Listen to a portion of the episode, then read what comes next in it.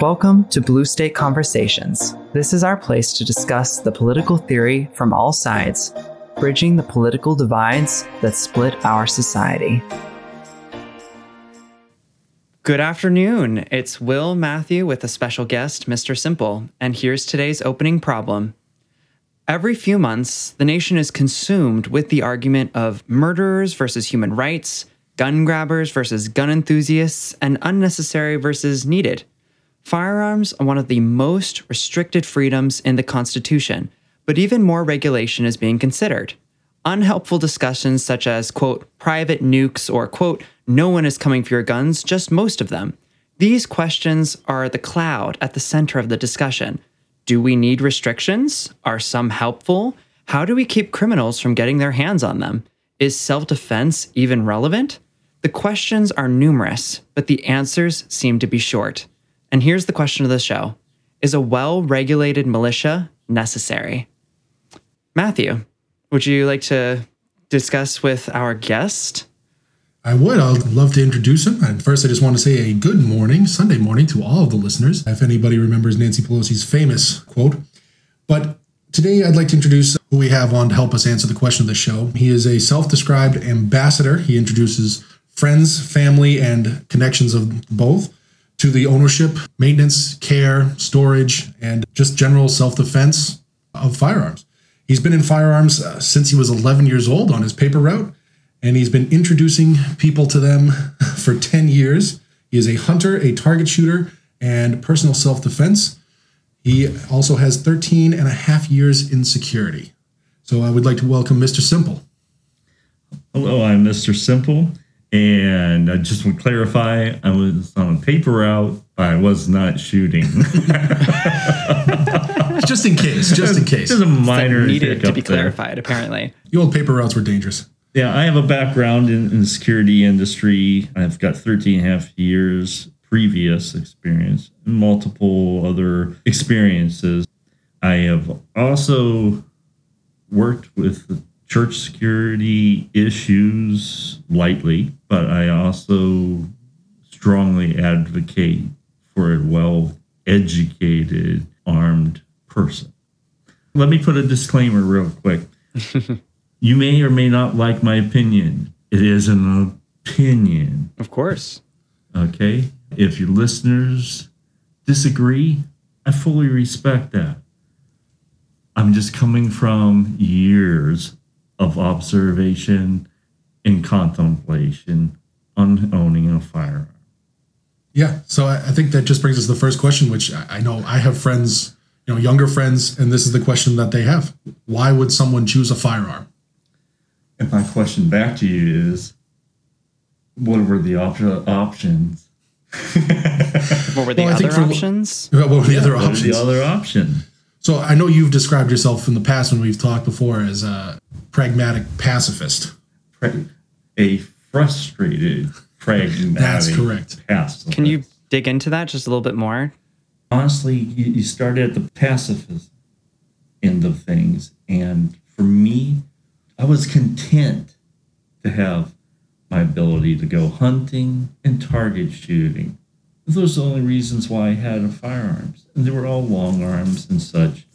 It was fine for me. But then somebody said, oh, the world's going to crap. and so suddenly the inability to hold hands and sing kumbaya with each other. And so there was a threat of the world on your person or some invisible boogeyman. Well, for me, the frustrated part is I don't want to carry a firearm. And a lot of people don't realize that. That's a shock on the face. I don't like carrying a firearm. It is a pain in the neck, mm. as well as it holds consequences I wish I did not have to carry. It gives you a little bit of idea on, on that. Yeah, I guess that's for a lot of people. That's why they would say, "Why? Why are you carrying one?" And for you, it's because I need to. I need to. For particular purposes on my part, I have a disability, but that just draws a target on me. But for me, carrying the firearm, I carry it when I feel the need for the firearm, and I prefer to avoid it. I have a whole spew I can give you as to why not carry a firearm. And that's totally counter to what many people are listening to. But most people need to go from the security end of things, personal security. Don't go to places where you think that you're going to be in trouble, where you could be under threat. Avoid the threat. It's not a loss of freedom not going there.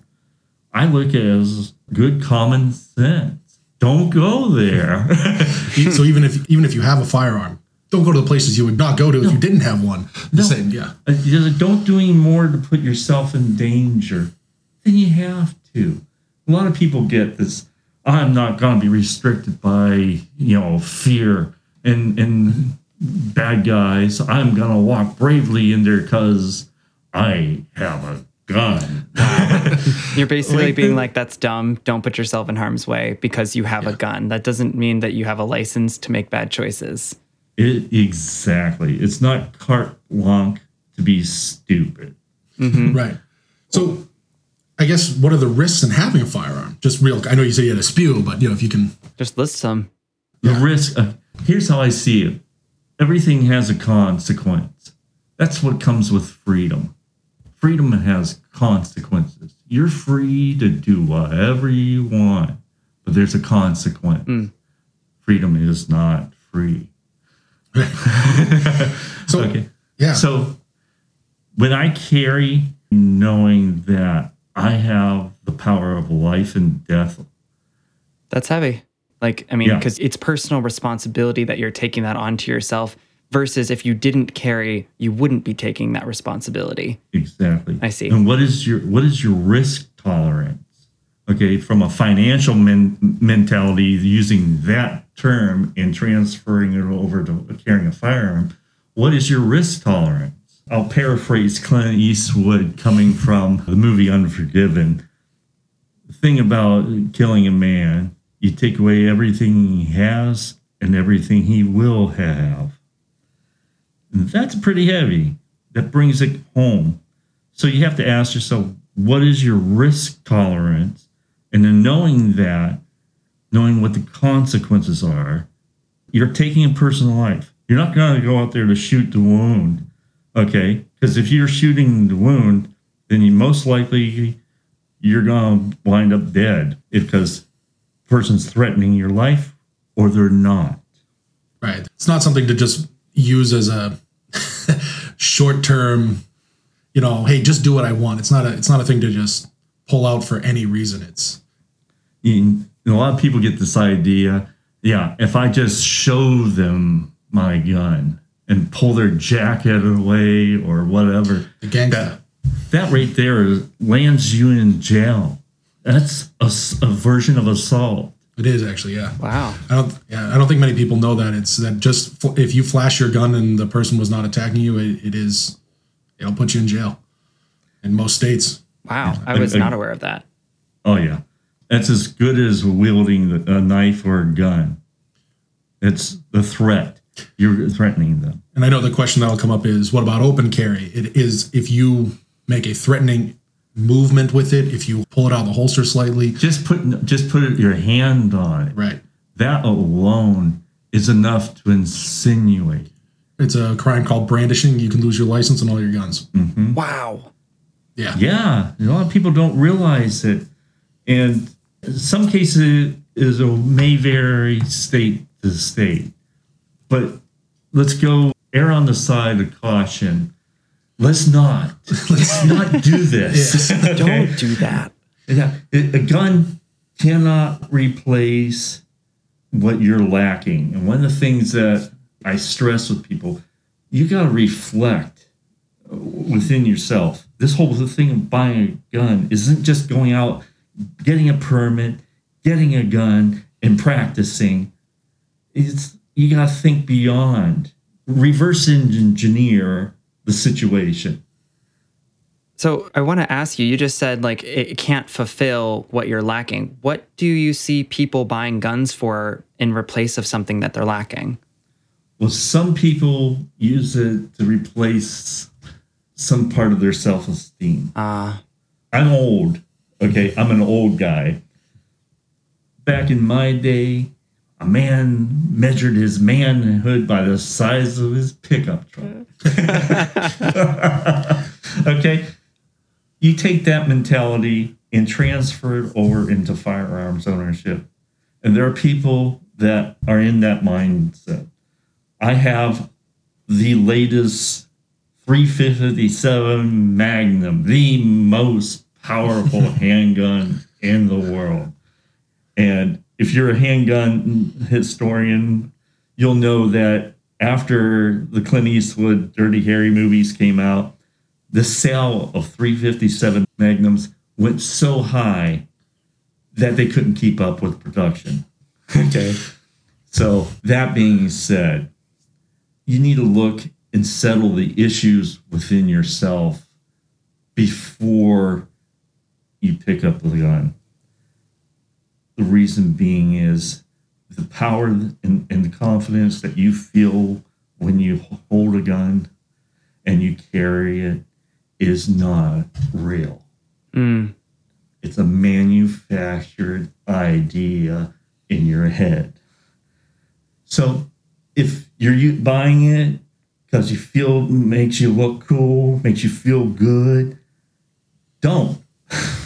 So I, I just want to say, like, this isn't even a unique concept. Like, people do the same thing every day when they go and they buy a massively expensive car because they think it makes them sexy or cool. Meanwhile, they're just dropping like $40,000 on a car.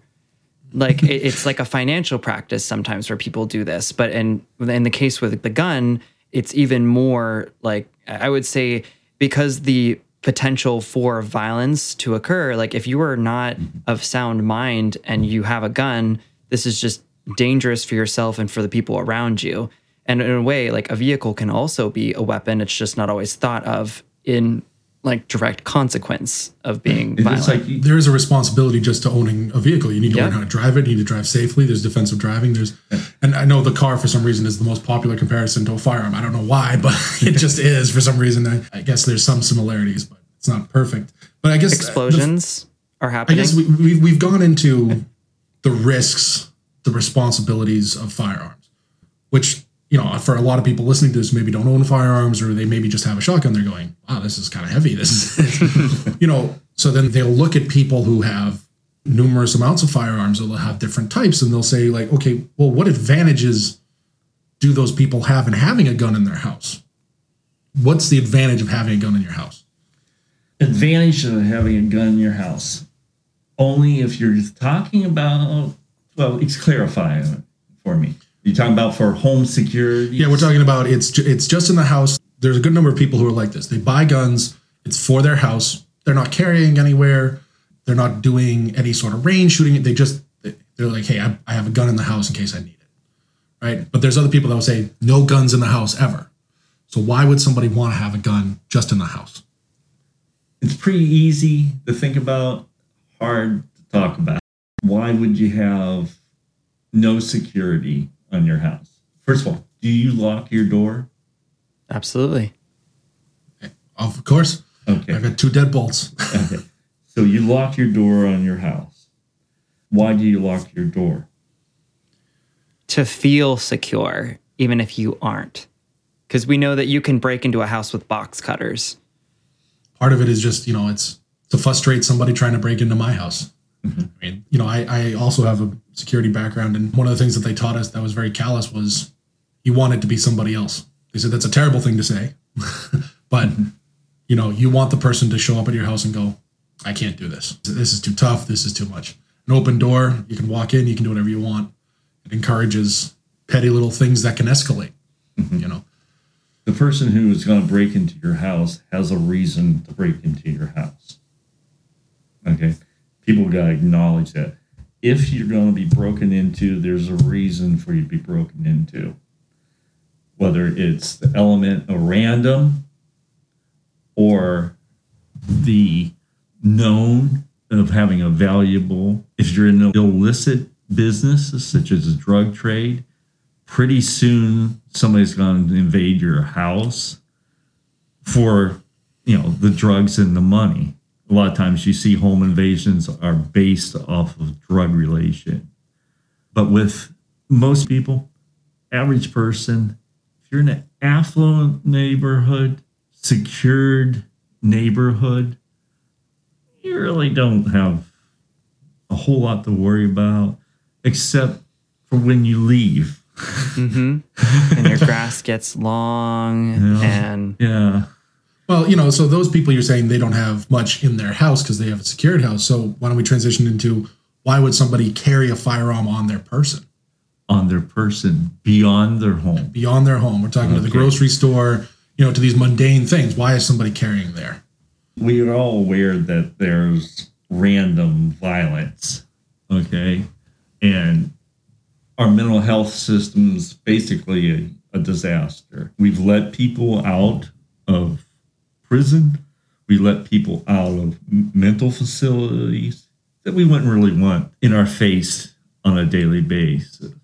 I, for one, I prefer being as low key, incognito, uninviting, and I mind my own dang business.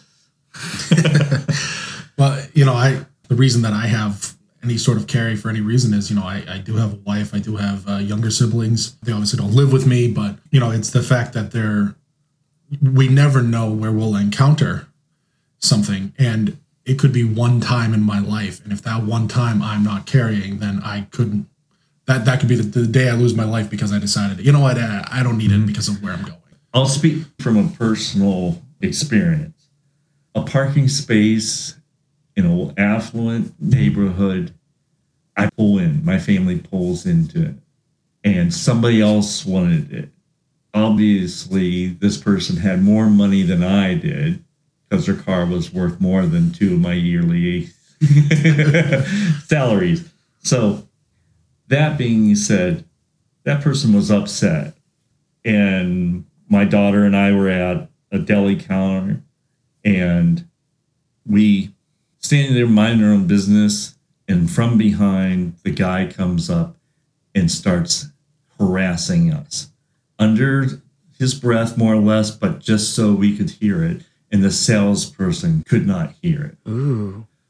this Over a is parking spot. a direct threat. Okay. Our backs are turned. He's within 12 to 18 inches. So we gesture to the salesperson that there's a problem. And we the guy walks away. And I said, I asked him, "Uh, is he gone? Yeah. Just so you know. And I explained to the salesperson that way somebody way knew what was going on. Mm-hmm.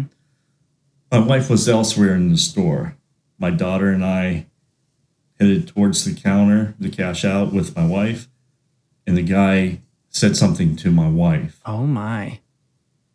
My wife, who's totally unaware of having a confrontation, how to handle a street confrontation, was taken aback, turned and said, What? it's like, it's like, oh, oh dang, Oh dang. oh, oh dang. Here we go. All right, and uh, please keep in mind, I did say I have a disability. It's a physical disability, so I'm no real threat to the person tackling or anything, getting into a fist fight with them. Not really on on the list. I'm immediately telling my wife, do not engage him. And this is something that people need to be aware of. Back away from a situation. If you can get out, it's just a moment in time that passes. Mhm. Right. It doesn't have to affect the rest of your life. Okay. So the whole time I'm telling her to do not engage, do not engage, but I'm saying it loud enough that the salespeople at the cashiers are hearing it, customers are hearing Oh, it, boy. aware that something's going on. And then also those cashiers were witnesses. And they mm-hmm. were saying, "Oh, I can't believe he's acting." All the while, I'm also trying to find some sort of fruit or something that I can hurl at this guy. okay, it's like I'm not. But here's the key: I was armed. I did not think or want to go to that. I thought of it as an option if I had to, but I was away from it. There's a moment in time that will pass, but he wanted to take it further, That that moment could have gone a different way. totally different way. If he got physically aggressive or was reaching for something, this whole show wouldn't be not because Well, if you thought he was going to assault your wife, that would have been a considerably more. I I pulled my wife away. I physically put my hand on her, do not engage. And the whole time, I, my eyes never left Tech. I was going to be the focus of his anger no matter what, Wow. because I, I didn't want it to be my wife. Yeah. Okay. I had a 14 year old daughter, Oh, okay, who is shaking in mm. her shoes watching this unfold.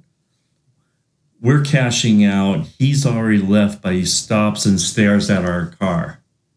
He's thinking about doing something. thinking about thinking. keying your car, keying it, breaking something. smashing a window. Is all he had was anger. He had a problem. He really had a problem. Okay. And he had more money than anybody to have big problems.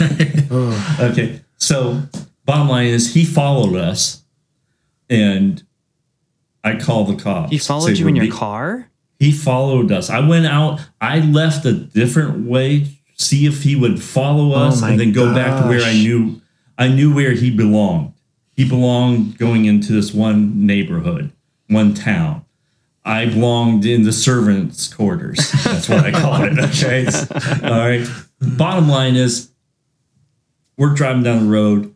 He's followed us. He's following us towards our town. Once we crossed the border and called the cops. Good choice. Okay. I said we're, we had a confrontation. He's following us. We are in fear for ourselves. Fear. Mm-hmm. He has placed mm-hmm. us in fear. That is a measure for people. Have you been placed in fear for your life or your body? That's a good measure. If your senses tell you that, most likely they're right. They can be wrong, but err on side of caution. We get into town. I tell the cops my headlights and flashers will be on, and he's in the X vehicle behind me. Next thing you know, they meet us at the certain intersection. I pull over. He goes to go, go around because the cops swarmed around three cruisers. and basically, he was told to go back to his town. Wow. Okay. But in the process, before the cops showed up, my daughter asked me the heartbreaking question Daddy, do you have your gun? Oh my gosh. So, that being said, will I carry it or won't I carry it? Depends on what I uh, sense of the day and where I'm going. To this day, I, I don't carry when I go down to that store. That just happened to be the day I was carrying. But I didn't go to it. The situation could have gone to it, but you don't know. But I don't live my life in fear. Fear is not my master, whether I'm armed or not armed. Good common sense is my master. Yeah. No, so that's I mean I think that's what a lot of people are concerned about is they're concerned about how do I approach that one situation or if I got into that situation how and I think you've enunciated it perfectly on just how there's a good benchmark for fear. There's a good benchmark for, you know, you were looking for fruit to throw at him. You could have shot him, right? You had the ability to do it, but you were like, I'm going to chuck some fruit at him first. You were alerting the shopkeeper. You took the time to go and make sure that the situation, even though this guy was absolutely out of his mind, was getting resolved in a way that you didn't have to pull. It's just a moment in time. Did you actually It throw fruit at him? Or- No, no. Oh, okay. I didn't. You- you He's thinking about and, it. And, and with my physical disability now, You might have I throw missed. what? I, throw, I missed. I've been lucky if it got to him. Would have thrown it backwards. Yeah. So it, it doesn't matter if you feel like you're, you know, a weak person when you can't fight. There are other options than killing a person. If you can carry pepper spray, carry it. Sure. It's not a. That's not for women.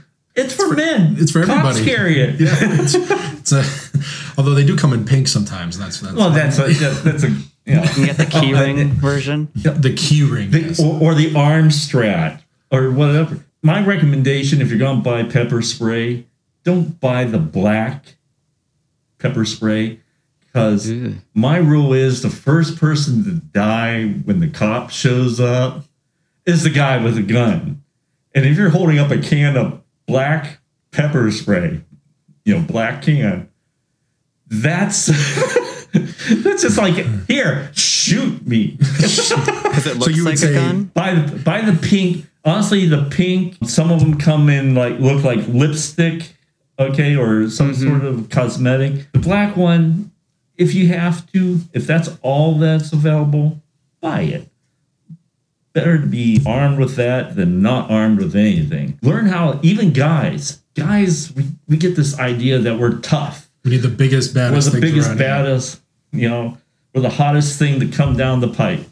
Okay, so in all honesty, use your head. You don't have to shoot anybody. You don't have to stab anyone. Your keys, you hold your keys right between your fingers. You can slash somebody. You give them every reason to get away from you. The best gun you can have is the one that keeps your enemy get away from you. Same thing goes. If you're not armed with a gun, have something that keeps your enemy away from you. There's so many things you can do before you draw a gun. But sometimes you get to that point, you have no choice, and you draw off the gun. But if you're going to draw it, be prepared to use it. Yeah, there's no reason to pull it if you're not going to use it. There's a reason that people will carry with the gun cocked already because the only reason you have it out is because you're pulling the trigger. one of my mentors over the years, he said to me, and this was in the security industry, he had his gun on his belt. He goes, It's a decoration. That's all it is. It's a decoration I put on each day. But I'll tell you this I'm going to go home the same way I came in. Yeah, that's that's my plan too. I think that's what a lot of people want. That's why they have. I mean, you're seeing the gun sales just just last year alone. The new first time buyers, they're seeing the violence. They're seeing what's going on. And I guess the number was 8 million mm-hmm. new registered firearms owners. Yep. Yeah, we I- just we're, we're on pace again for this year. Mm-hmm. Well, I mean, I told my wife last year, I told her, like, hey, if I see any violence happening out at these all these shops that are less than like a road away from our house, I'm buying a gun the next day. Like, no questions. I'll get a safe and I'll get a pistol and we're putting it in there. And I've had gun training, but you know, can always get more training and you know not take that chance because the, the question is is it going to go from the city all the way down to 45 minutes away from the city or is it not i don't know a lot of I've dealt with a lot of this, and most recently too. First of all, the first thing I want you to do if you are going to buy a firearm and you already have your permit, you've gone through your training, first thing I want you to buy is the means to secure it before you even bring it in your home. Mm-hmm. Have A safe. proper a safe and the rule of thumb is out of sight, out of mind, yep but nearby. Now, regards to trouble working its way out of the inner city and coming 45 minutes, a friend of mine living out in the country, for real, I was on the phone with him about three months ago. And It was during one of the protests that in a certain city in a certain state, and he lives out in the country. And he hears a sh- couple shots at night while he's in bed. He's out in the country. Most likely, somebody's shooting at a coyote. Okay, coyote. And that's most likely uh, that or somebody's trying out their night vision scope. Okay, for people to come out of their way, forty-five minutes out into the countryside, they have to have a target and a reason, and know the area, and know who has what. I mean, They I'm in a have a- suburbia kind of situation. So there's like a lot of shops and a lot of people who live out here. It seems like you drive five minutes and you find another mini city, essentially. you can do that in this this state that he was in. You can go 20 minutes in any direction and come in contact with another little mini city, mm-hmm. okay, or smaller town. But he hopped out of his bed that night, pulled up his rifle, slapped a mag in it, because they said they may they supposedly might try to work their way out into the suburbs and in the countryside. Mm-hmm. So he was going out to take a look.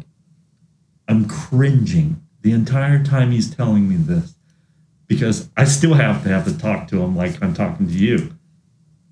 They have to have a reason because all the TV cameras are in the city. Yeah. Right, they can demonstrate and riot all they want in front of a camera. Okay. Where it's But But happening. they aren't going out of their way. right. But yeah, I I think we've really covered just why people want or need or why they would want to possess the means to defend themselves, whether at home or out. You know, you've talked at length about these situations that you can find yourselves in. And then I think what happens is I know when I'm talking with my friends, with other people, they'll often acknowledge this, right? They'll say, "No, I totally get it. You you need to defend yourself. That's cool." But then the next thing they'll start talking about is what restrictions should be placed. Or they'll say, you know, I- I think guns are great, but I think some guns should be banned. You know, they, they have all these different opinions on restrictions. One of the things that I've found is that for a lot of these people, they just don't know. So what I, some of the things I want to ask you are questions that I've commonly come across from parents, from friends, from people in online forums, you know, other gun owners as well. That you know you can maybe just help give some answers to, so that if you, anybody who's listening can just say, "Oh, you know, I was wondering that myself," and we can go away a little bit more educated. So one of the ones that I get from most from parents is that they're afraid their kids are going to shoot themselves. You know, is there any way that they can own a gun? Yes, they can own a gun. And as I said before, before you buy the gun and bring it into your home, have the means to secure it and decide where the best place for it to both serve as self defense and not be a threat for your child to get in it. Out of sight, out of mind.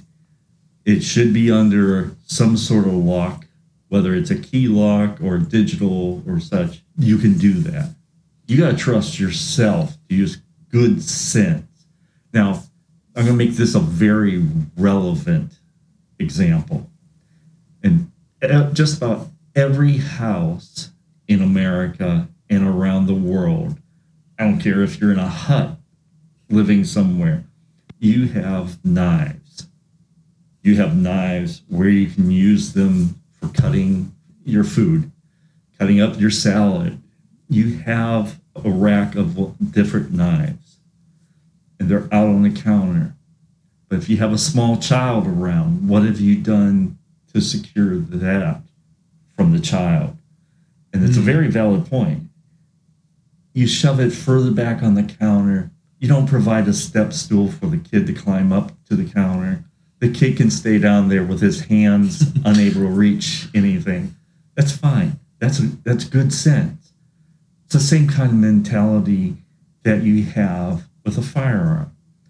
If he can't see them he can't reach for them, he isn't going to go after them. If you need to, lock the, the cutlery up in a drawer.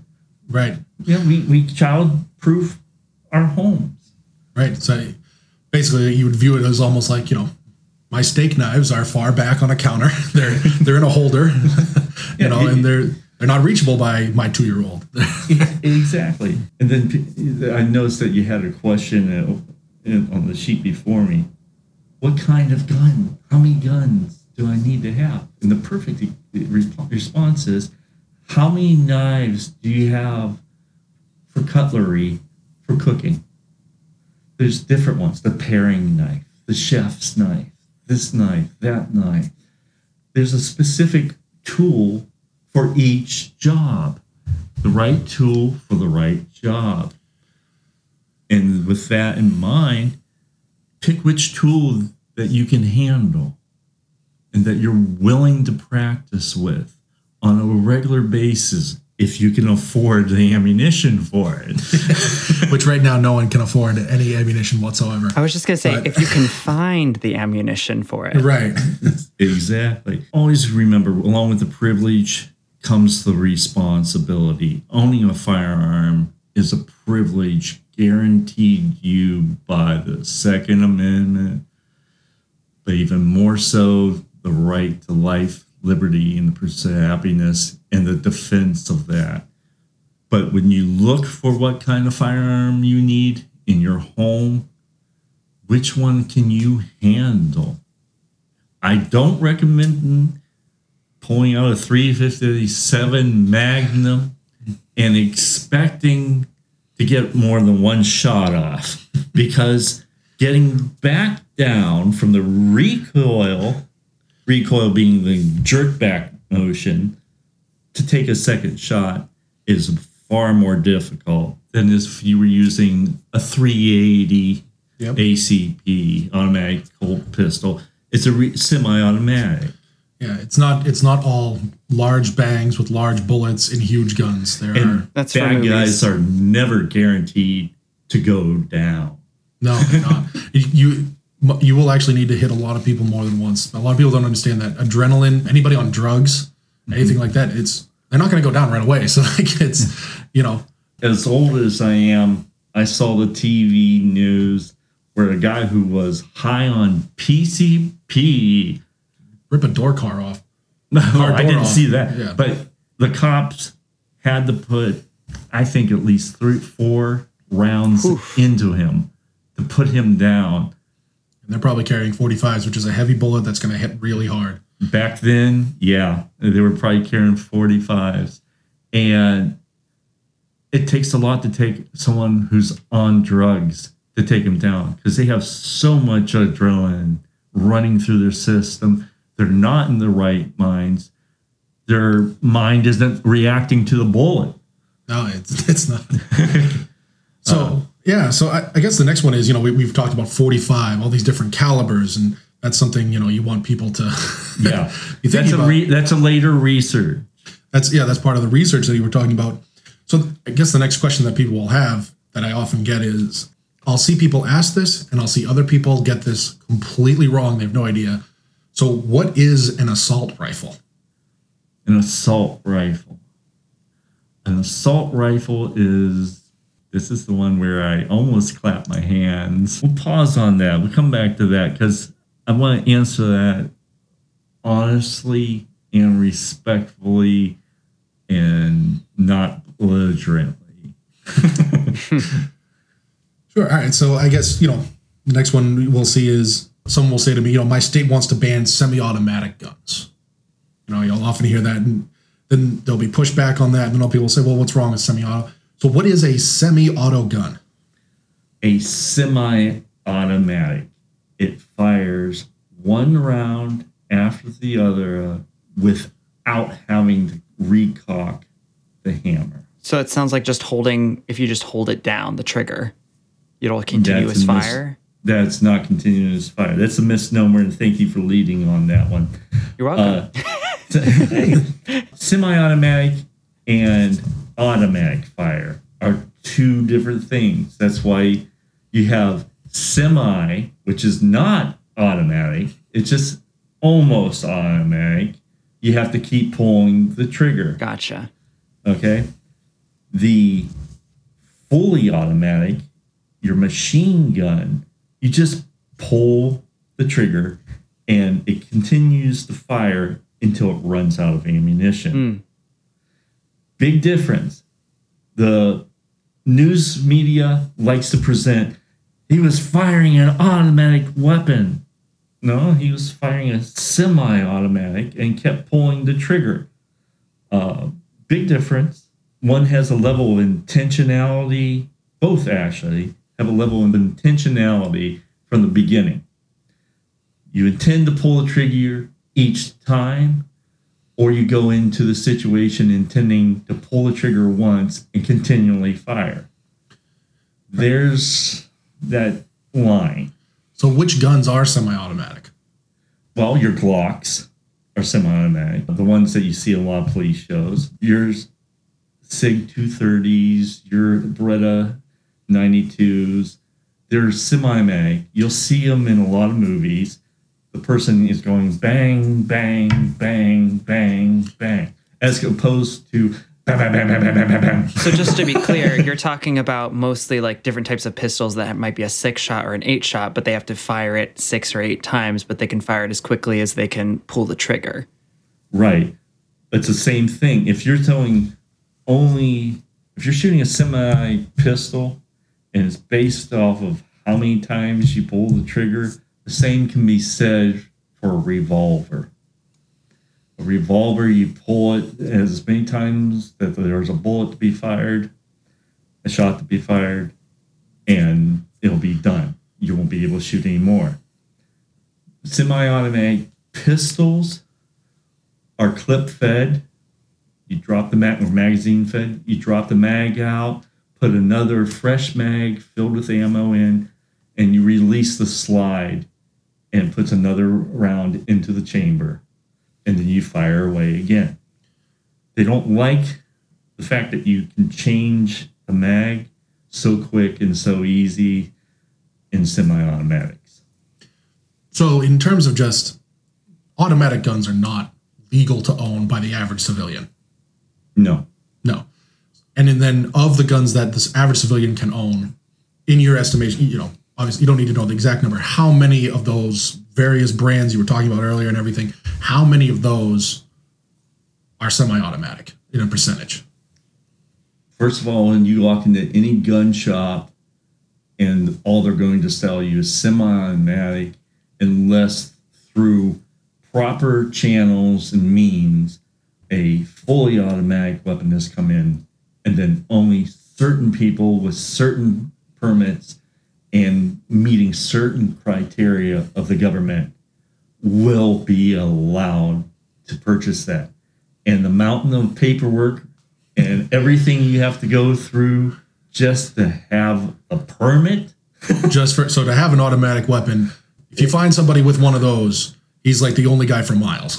Yeah, and he can. He's the only guy who's got the money to put out for it. Okay, you really have to be in the enthusiast, recreating battle scenes and part of clubs, in order to really justify having that. So it, you know, you walk into that gun store you were talking about. You know, there's a hundred different guns on the wall. You're looking around, going, "Okay, what? I want a semi-automatic." How many of those hundred guns are semi-automatic? They're all different. Hundred guns that are up there. Yeah. How many of them would be semi-auto? percentage wise, I would say two thirds will be Two-thirds. semi-automatic. Yeah, Two thirds. fa- So it's the majority are going to be semi-auto. yes. And when I say when back to the machine gun part, the recreation of battle scenes is not the only reason why somebody may be wanting to have a machine gun and not be the sole requirement. Okay. There's other reasons for 'em, legitimate, non-threatening reason. They may be historical. It may be museums. The person may be a law enforcement. There are collector ones that you can get. Yeah, and there's law enforcement. There's ex-military. You- they, they bring their firearms with them. Yeah. that are fully, legitimately allowed. Yeah. And so you you had mentioned earlier about switching out magazines. And one of the things that you'll hear a lot of, it's very big right now. It's in a lot of the federal legislation that's getting passed, a lot of different state legislation is round limits in a magazine. So, what I'll usually hear, what we'll see is somebody will say, Why would you need more than 10 rounds? What, what, what would be the use of having more than 10? Multiple threat. It might not be one guy that's coming at you, is what you're saying. Yeah, I mean, there's nothing to say that you know you'll find yourself surrounded by two, three guys with pistols, or you're about to get beat by a bunch of people. I know that if I go down to the ground and somebody wants to start kicking me, all bets are off. okay. The human body, when you start kicking it, it's called being assault with a deadly weapon in hyphen or whatever, shod foot. And it's it's like being hit with a ball bat. You might as well be. Okay. So you have multiple people beating on you. You may need to have to shoot. And that's close quarters battle. Okay. At that point. And you're you're not able to get the headshot or shoot them in the chest. They're just trying to get them off of you. Okay. That's uh, it seems a little manufactured, but the reality is you get knocked to the ground, you are in serious trouble.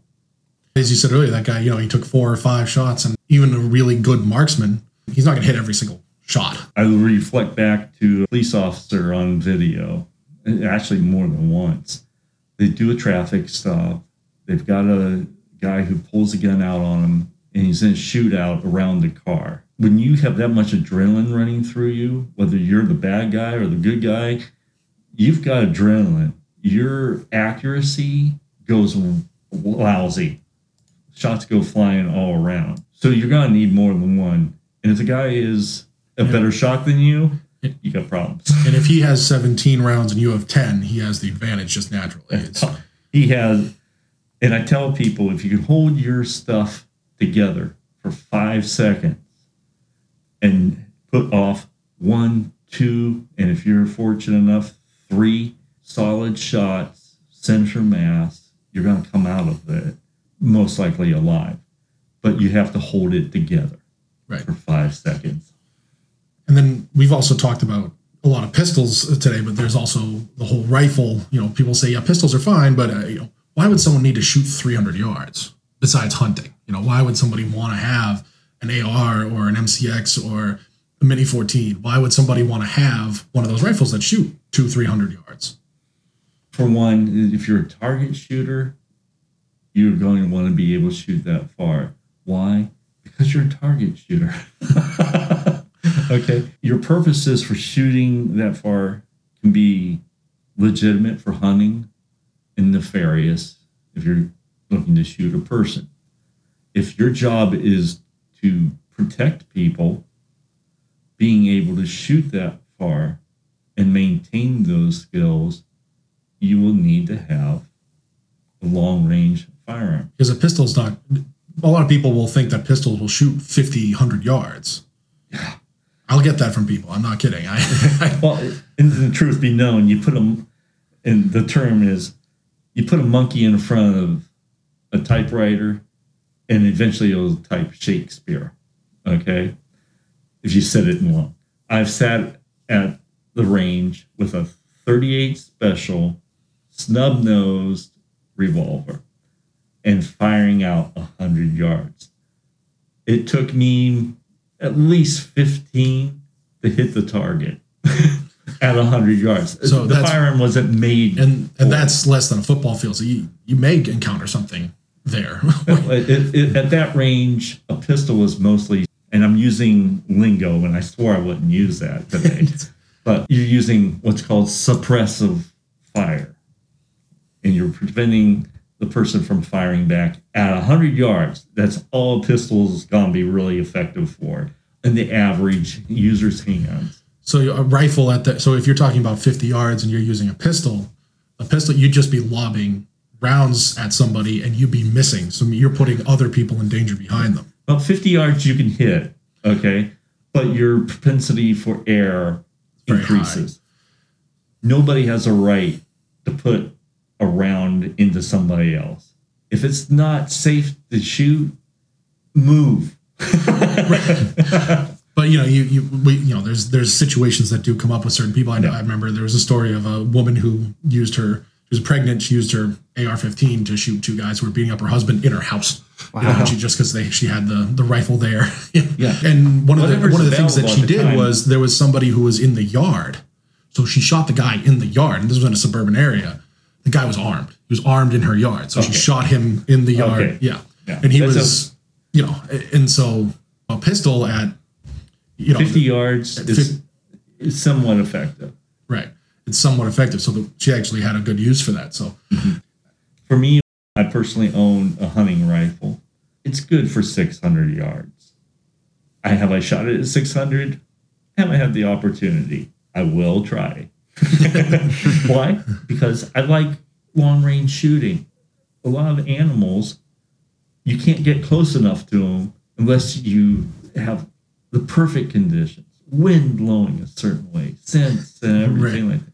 Everything you see on TV with a guy and a bow up close, that is not normal. so you would definitely recommend that for a lot of people who they may be thinking, you know what, most of my information comes from watching a television show. They should actually go and try these things for themselves. It- it- it's not like a. um, I want people to understand firing a firearm is not like a video game.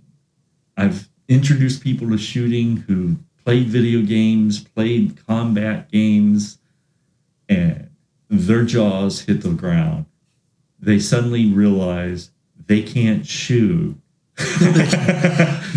well, once they turned off the aimbot, it, it got a whole different thing there. So I mean, you walk Guns through that. are not weightless, as it turns out. no. and Th- some of the rounds that you would shoot in a thirty aught six. 30 aught six, it's It'll put you on your butt. yeah, if you're not careful, you know. I, one of the things, and if you're not standing correctly, if you're not holding The it butt correctly, of the gun isn't in the right place, you know. Yeah, yeah, Oh, yeah. You can get a bad case of bruised shoulders, dislocated if you don't really pay attention. You have to experience shooting in order to understand it. It's easy to criticize. It's easy to subject it to your logic, but it's not true until you've done it. Hmm. Okay, to understand the equation. So yeah, I think we could probably go all day just talking about all the different things that you would need a oh, firearm for. Let's We get could- us back on. you know, we could- uh, we one could of my favorite things is stay focused, stay on task. yeah, but you know, We we, haven't done we- that. you know, we try to get everything done in an hour because we want people to actually, you Yeah. know, listen to everything. So I think what we want to just kind of have a wrap up here, and I think the three questions that we had, you know, you talked about how you've you've introduced others to the ownership. You've talked with people who they don't want to own. So I think that I got three questions. You know, I'll, I'll just go give them to you one at a time. You know, just give me what what you would say to these categories of people. If you do own a gun, if someone owns a gun in the audience, what should you be teaching others about gun ownership? Lead by example. Show them how to properly handle a firearm, and most of all, teach them what it takes to and how to think about a firearm. Don't be belligerent. I don't care if you're an adamant poli- politically oriented person, an adamant Second Amendment person. If you're gung ho, calm down, people. Teach people a proper respect and understanding of firearm ownership. Create a mature firearm owner. Uh, and then, so obviously, those people that you might be talking to, they're, they they might be thinking about getting one. So, you know, there, there's people who are saying, you know, I'm thinking about getting one. As you said, 8 million new owners. What should somebody be considering when they're thinking about getting a firearm? where are you going to be using it, how much you can afford, buy the best that you can afford, but don't break the bank, don't impoverish your family, own enough ammunition that you can practice. I like to go at least once a month just to maintain the level I'm at and reaffirm that I'm where I need to be. If I'm not, I'll go again. So somebody doesn't need to be going four or five times to the range. No, No. no. It's you create eventually the muscle memory. How much muscle memory do you need to do the job? If you're going to be a professional competition shooter, you're shooting every day and you have sponsors and somebody financing. Somebody's buying the ammo for Yeah, you. Yeah. you have mm-hmm. the time to do it. But the average homeowner trying to defend his home or defend this person in the street doesn't have that much time unless it's been blessed to them. Okay. Try to put 50 rounds, five zero rounds down range once a month. And that would get your muscle memory. And if you got your firearm just the way you like it, feeling comfortable in your hand, it won't be that hard to get back into that groove the next time you go, the next You- month. from time to time. And then the last category, uh, you know, they're out there. if you don't own a gun, maybe you you don't want to, or you just haven't. You're, you're saying, look, um, you know, I'm not going to be the gun owner of it. What should you know about gun ownership and about people who are carrying firearms? The best ones have taken their time to think about what they're doing, what their need is, and what they are willing to do to protect themselves and their family. There's a fine line between right and wrong, and then there's lawyer right and lawyer wrong. And if you're not lawyer right, you're wrong. Yeah, because there's there is a lot of gun laws. We, we could probably do an entire show just going over all the different laws that somebody has honestly, to follow. I, I've looked at at all the material here and stuff. I could go an hour here, an hour there, an hour there, and do a, a better, more refined job for you folks. But I've tried to touch what I can for you. Yeah. So I, yeah, I guess just the very last question we can ask you is that tell us something that most people would not know about, like a gun law that people would not know about. You know, we talked earlier about the brandishing, but The brandishing of a firearm, that's one that most people don't realize that if somebody walks up to them and they're not a police officer and they pull their coat back and show you their gun and then tell you, uh, that, demand something of you, that's against the law.